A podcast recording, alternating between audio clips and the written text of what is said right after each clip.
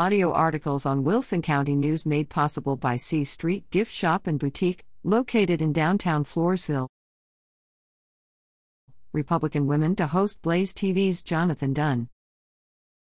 The next luncheon slash meeting of the Guadalupe County Republican Women will feature a program with Blaze TV and international speaker Jonathan Dunn on Thursday, October 28th at 11:30 a.m. in the Seguin Silver Center at 510 East Court Street in Seguin.